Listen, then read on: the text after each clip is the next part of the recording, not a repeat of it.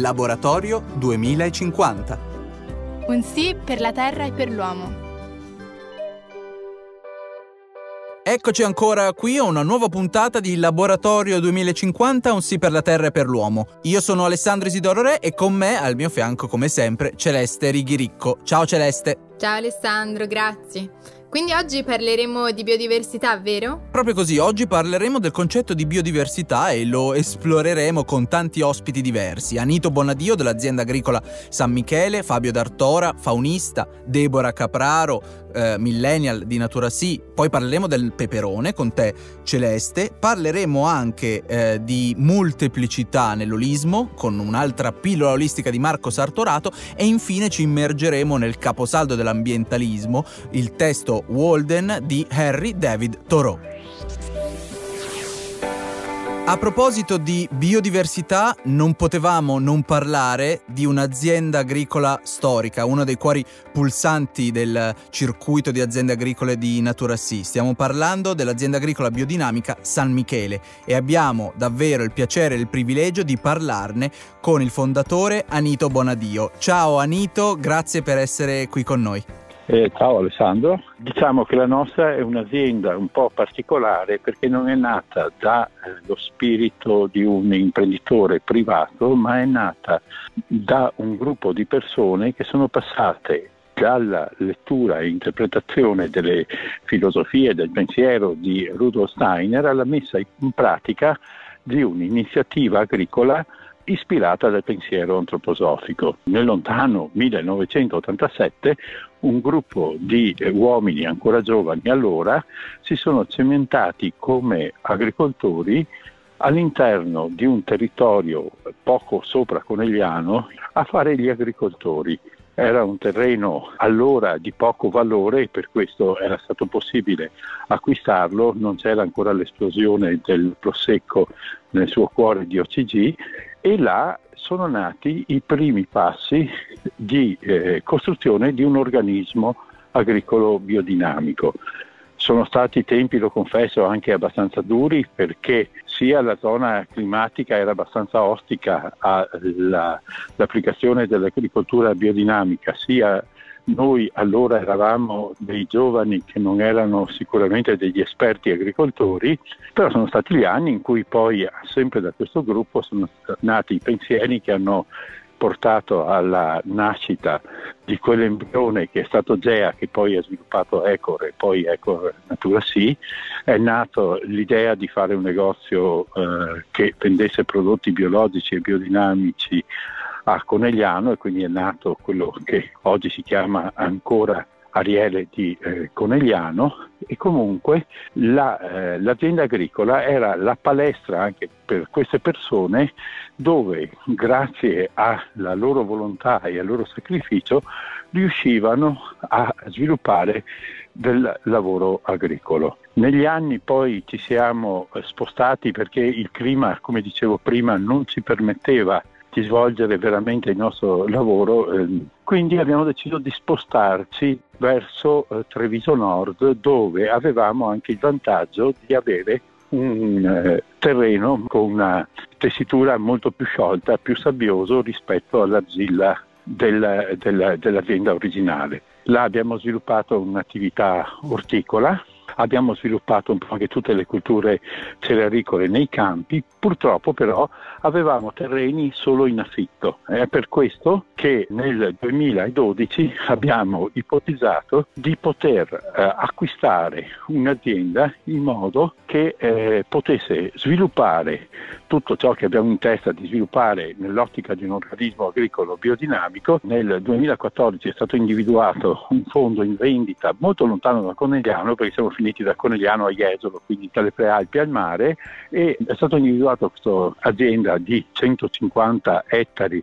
di superficie, diciamo 300 campi da calcio, ecco, che prima erano coltivati fino al 2014 eh, con il sistema convenzionale e che abbiamo deciso di trasformare gradualmente in un organismo agricolo biodinamico. Ci sono stati anni di conversione vera, pura, dove tutta la nostra operosità è stata finalizzata a ridare vita alla terra, ridare fertilità alla terra abbiamo seminato dei sovesci che penso che nel loro genere siano stati unici perché abbiamo ricoperto di essenze che sono arrivate in fioriture su praticamente quasi tutta la dimensione eh, aziendale. Sono stati anni in cui anche abbiamo cercato di capire come sviluppare questo organismo. Abbiamo eh, pensato a una stalla proprio al centro dell'azienda che potesse ospitare le nostre mucche, che sono mucche da latte, con le quali poi otteniamo i, i prodotti che vendiamo a marchio, a marchio San Michele. Abbiamo pensato che l'azienda doveva avere un grosso spazio anche dedicato alla biodiversità e quindi a siepi, a boschi, a zone umide, cose che sono del tutto sparite nell'agricoltura convenzionale. Abbiamo realizzato una zona di frutticoltura e poi là abbiamo pensato di inserirci anche un allevamento di galline ovaiole. Eh, le sento, le sentiamo Anito, ti stanno chiamando. Credo. Ah, le sentite? Le eh sentite? sì, mi sa che tra un po' devi tornare da loro. Ecco, e perché si armonizza la loro azione nel razzolare nel campo con il controllo dei parassiti che ci sono all'interno del, del frutteto e con la loro eh, necessità di vivere all'aria aperta e non rinchiuse dentro a dei capannoni. Soprattutto abbiamo anche deciso che questi 150 ettari, tolto tutto ciò che riguarda la biodiversità e, to- e tutto ciò eh, che riguarda la frutticoltura, avessero una giusta rotazione tra eh, ortaggi, cereali e foraggiere per i nostri animali perché eh, uno degli obiettivi fondamentali che abbiamo è quello di poter nutrire tutti i nostri animali solo con dei foraggi provenienti dall'azienda. Grazie per la tua disponibilità, ci risentiamo tra qualche mese. Anito Bonadio, fondatore dell'azienda agricola biodinamica San Michele. Un abbraccio, ciao. Grazie, grazie anche a te, grazie, ciao, ciao. Non ci spostiamo, rimaniamo sempre nel circuito, nella zona dell'azienda agricola San Michele perché parliamo adesso con un esperto di biodiversità. Fabio D'Artora, tecnico faunista, ha infatti aiutato Anito Bonadio che abbiamo appena sentito a creare eh, questa eh, azienda agricola così importante, così grande, secondo i dettami appunto della biodiversità. C'è anche un progetto che si chiama proprio Progetto Biodiversità. Ciao Fabio e grazie per essere qui con noi. Ciao, grazie, grazie a voi. La biodiversità è, è la diversità della vita sotto tutte le sue forme una diversità della vita che necessita di una diversità di ambienti. Quindi eh, quando si parla di biodiversità non si parla solo di fauna selvatica, ma anche di, di piante e di tutto quello che è vita. Il progetto biodiversità nasce alla San Michele per dare all'azienda agricola una sorta di eh, chiave eh, per la conservazione della fauna. Quindi un terreno che, che era convenzionale e che era eh, sostanzialmente eh, semplificato dall'agricoltura moderna, con l'arrivo della nuova San Michele di Costellazzo a Jesolo è nato anche il progetto biodiversità e consiste nel eh, diversificare l'ambiente attraverso la piantumazione delle siepi, eh, la piantumazione dei boschi, la creazione di laghetti e di fasce tampone che collegano i vari ambienti della, dell'azienda come dei corridoi ecologici. Fascia tampone, un concetto un po' particolare, riesci a spiegarcelo meglio per favore? La fascia tampone è un corridoio ecologico che porta la vita in tutti gli angoli dell'azienda andando a toccare i vari ambienti. Quindi è una, um, una sorta di corridoio verde, no? inerbito, dove la fauna trova spazio. Questo è il, il 20% della superficie dell'azienda. Per essere sostenibile a livello naturalistico eh, anche l'agricoltura. Quindi un'agricoltura che conserva la fauna, e anche generatrice di vita, non più un'agricoltura che sottrae spazi, ma un'agricoltura che vuole essere conservatrice di biodiversità, di diversità della vita. Una curiosità, se ho capito bene, quindi eh, le famose oasi eh, naturalistiche, i parchi, in realtà quindi eh, paradossalmente costituiscono delle gabbie per eh, la, la biodiversità animale. Sarebbe meglio invece aprirle. Sì, diciamo che eh, la maggior parte della superficie terrestre, quindi del nostro pianeta, è fatta di agricoltura, quindi è occupata dall'agricoltura e quindi è l'agricoltura che ha sottratto spazi alla fauna. Se noi vogliamo tenere gli animali dentro a, alle osi è un po' come averli in gabbia se l'agricoltura che circonda queste osi non, ehm, non riesce a garantire la vita degli animali selvatici. Ecco perché l'agricoltura si fa carico della biodiversità. Quindi l'agricoltura diventa sostenibile. Grazie davvero Fabio D'Artora, eh, tecnico faunistico in Natura Sì, un abbraccio. Grazie a voi, a presto.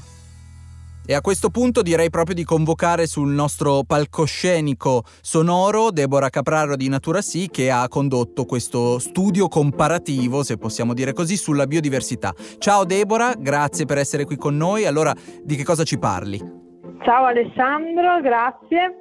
Allora, volevo proprio parlarvi della tesi che ho effettuato presso l'azienda agricola biodinamica San Michele, eh, dove il titolo della tesi è I, i micromammiferi come bioindicatori nel confronto tra aziende agricole biodinamiche convenzionali nella pianura veneziana.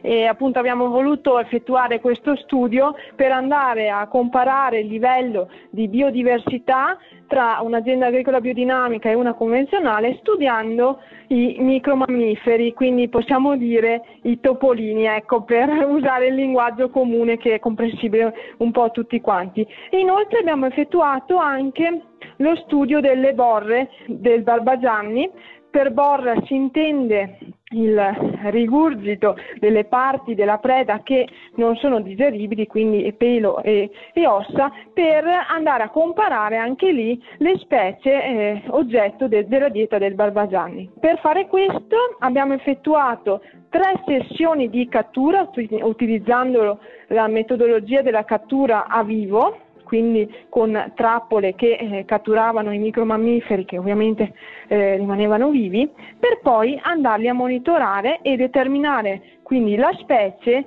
la classe di età e il sesso ogni individuo veniva marcato in modo tale che poi se dovesse essere ricatturato poteva anche essere riconosciuto e eh, con questo siamo andati a verificare la diversità tra le due aziende.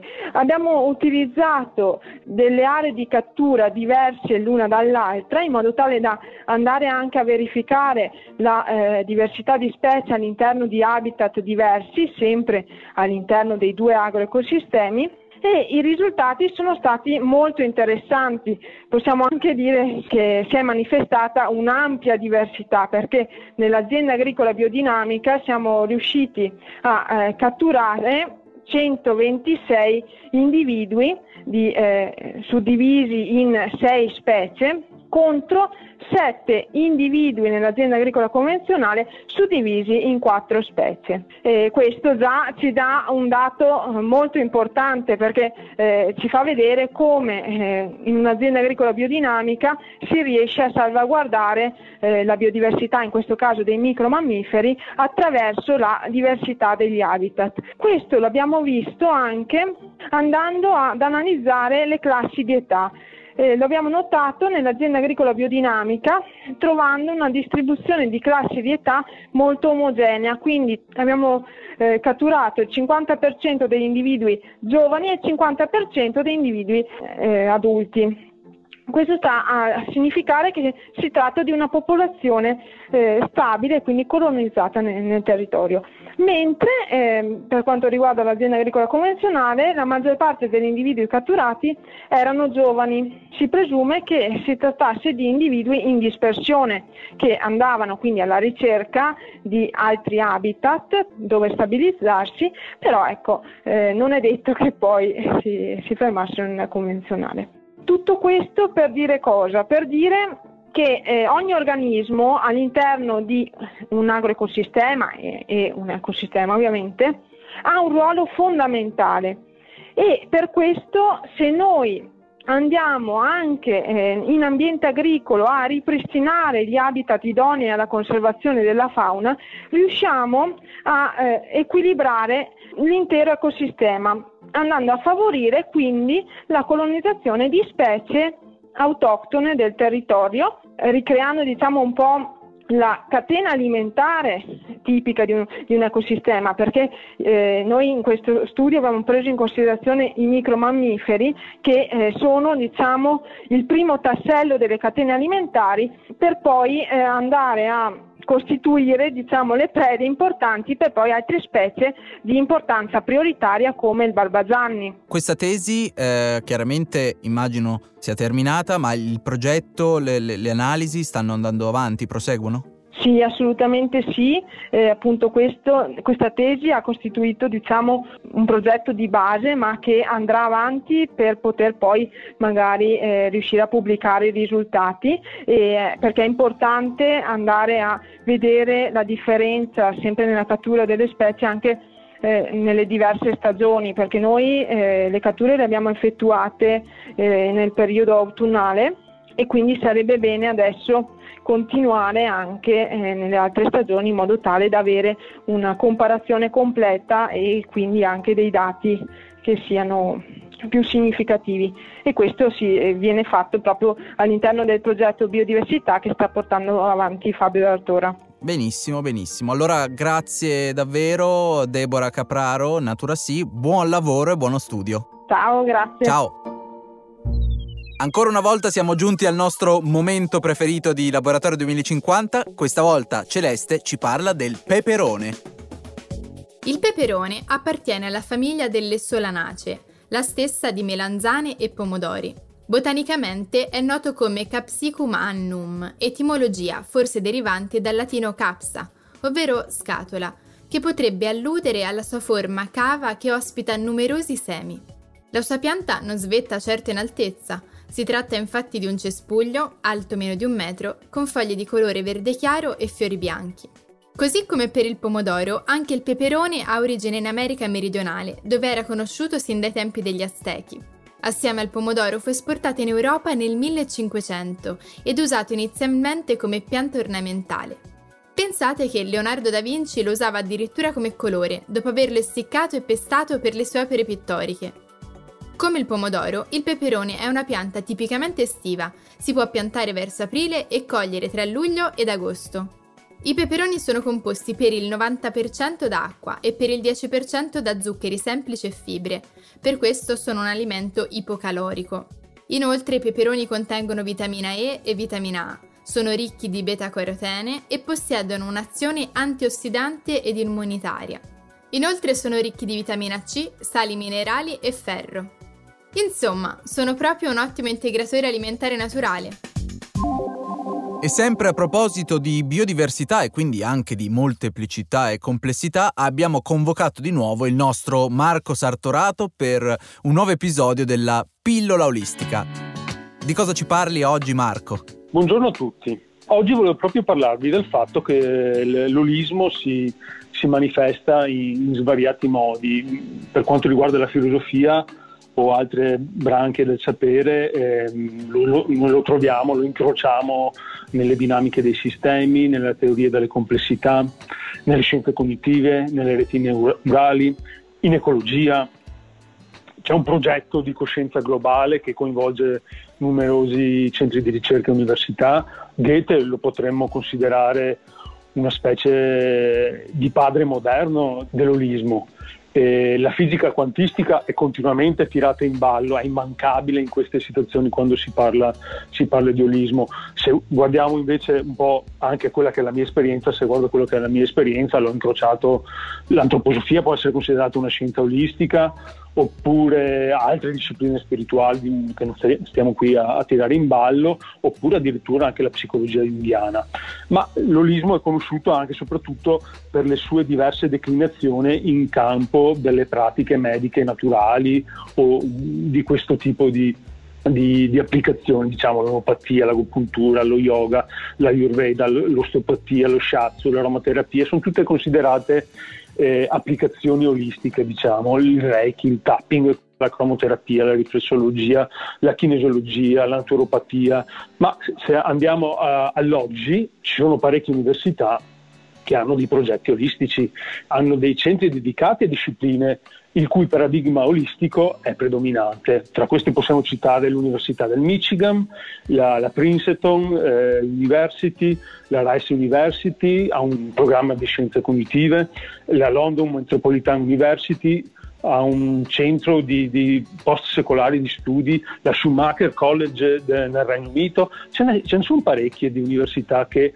hanno dei programmi che includono o che hanno come predominante il tema olistico. Quindi possiamo dire che ragionare, pensare in questa molteplicità olistica è un po' come vedere la Terra da diversi punti. Io concepisco la Terra nella sua complessità, ma non la posso cogliere tutta. Quindi se decido di guardare la Terra dall'Italia o dalla Nuova Zelanda, dalla Mongolia, dal Canada o dal Polo Sud, sono punti diversi, sono prospettive diverse. Ai miei punti cardinali avrò comunque realtà diverse. Non coglierò mai tutta la complessità del pianeta. Ma quello è il mio punto di vista e non è detto che non possa cambiarlo nel corso del tempo spostandomi, ma farò lo sforzo sempre e comunque di capire che c'è della complessità e questo è un atto olistico, diciamo.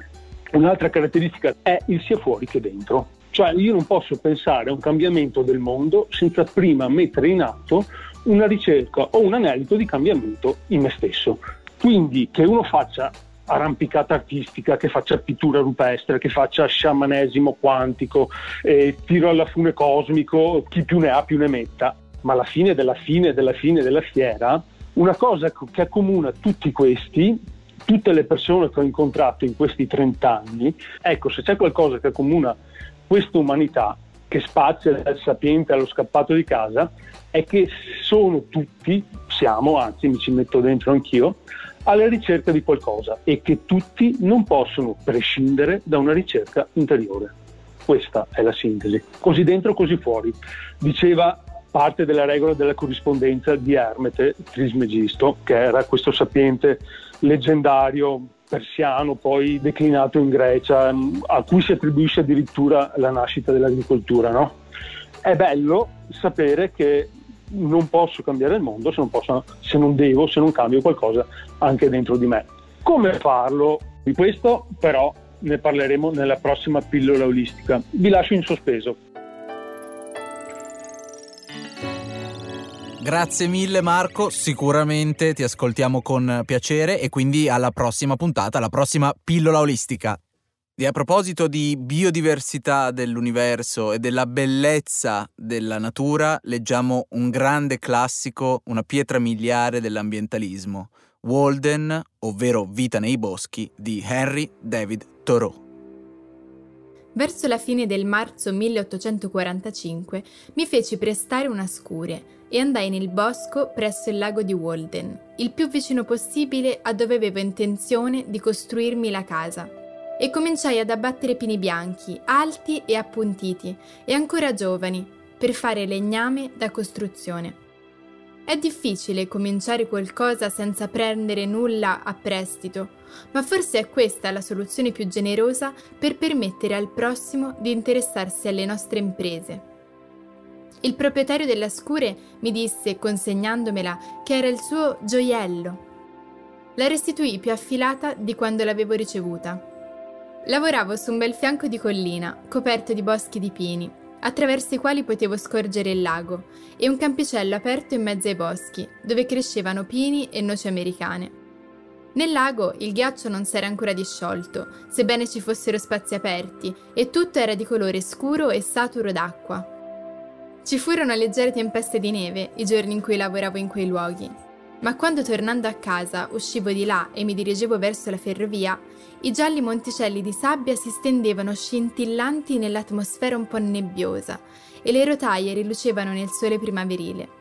E allora io udivo l'allodola, il vanello e altri uccelli che erano già venuti a cominciare un altro anno con noi. Erano bei giorni di primavera, nei quali l'inverno dell'umano scontento si sgelava come la terra. E la vita, che fino allora aveva torpito, incominciava a risvegliarsi. Anche questa volta siamo giunti quasi alla fine, il focus di questa puntata è stato ovviamente la biodiversità. La biodiversità è esplorata da punti di vista eh, diversi con persone che se ne occupano in modo diverso. Grazie a tutti gli ascoltatori per averci seguito. E a tal proposito, avete già messo il follow al podcast su Spotify? Eh beh, Celeste, anche meno, eh, non ti facevo così aggressiva. Però in fondo hai ragione, potete seguirci su Spotify, come ha detto lei, ma anche su Facebook e su Instagram. E naturalmente potete scriverci sempre alla nostra mail podcast-naturasi.it. Noi ci risentiamo alla prossima puntata dove finalmente parleremo di mobilità sostenibile con degli ospiti davvero davvero speciali. Grazie ancora, un abbraccio. Ciao! Ciao.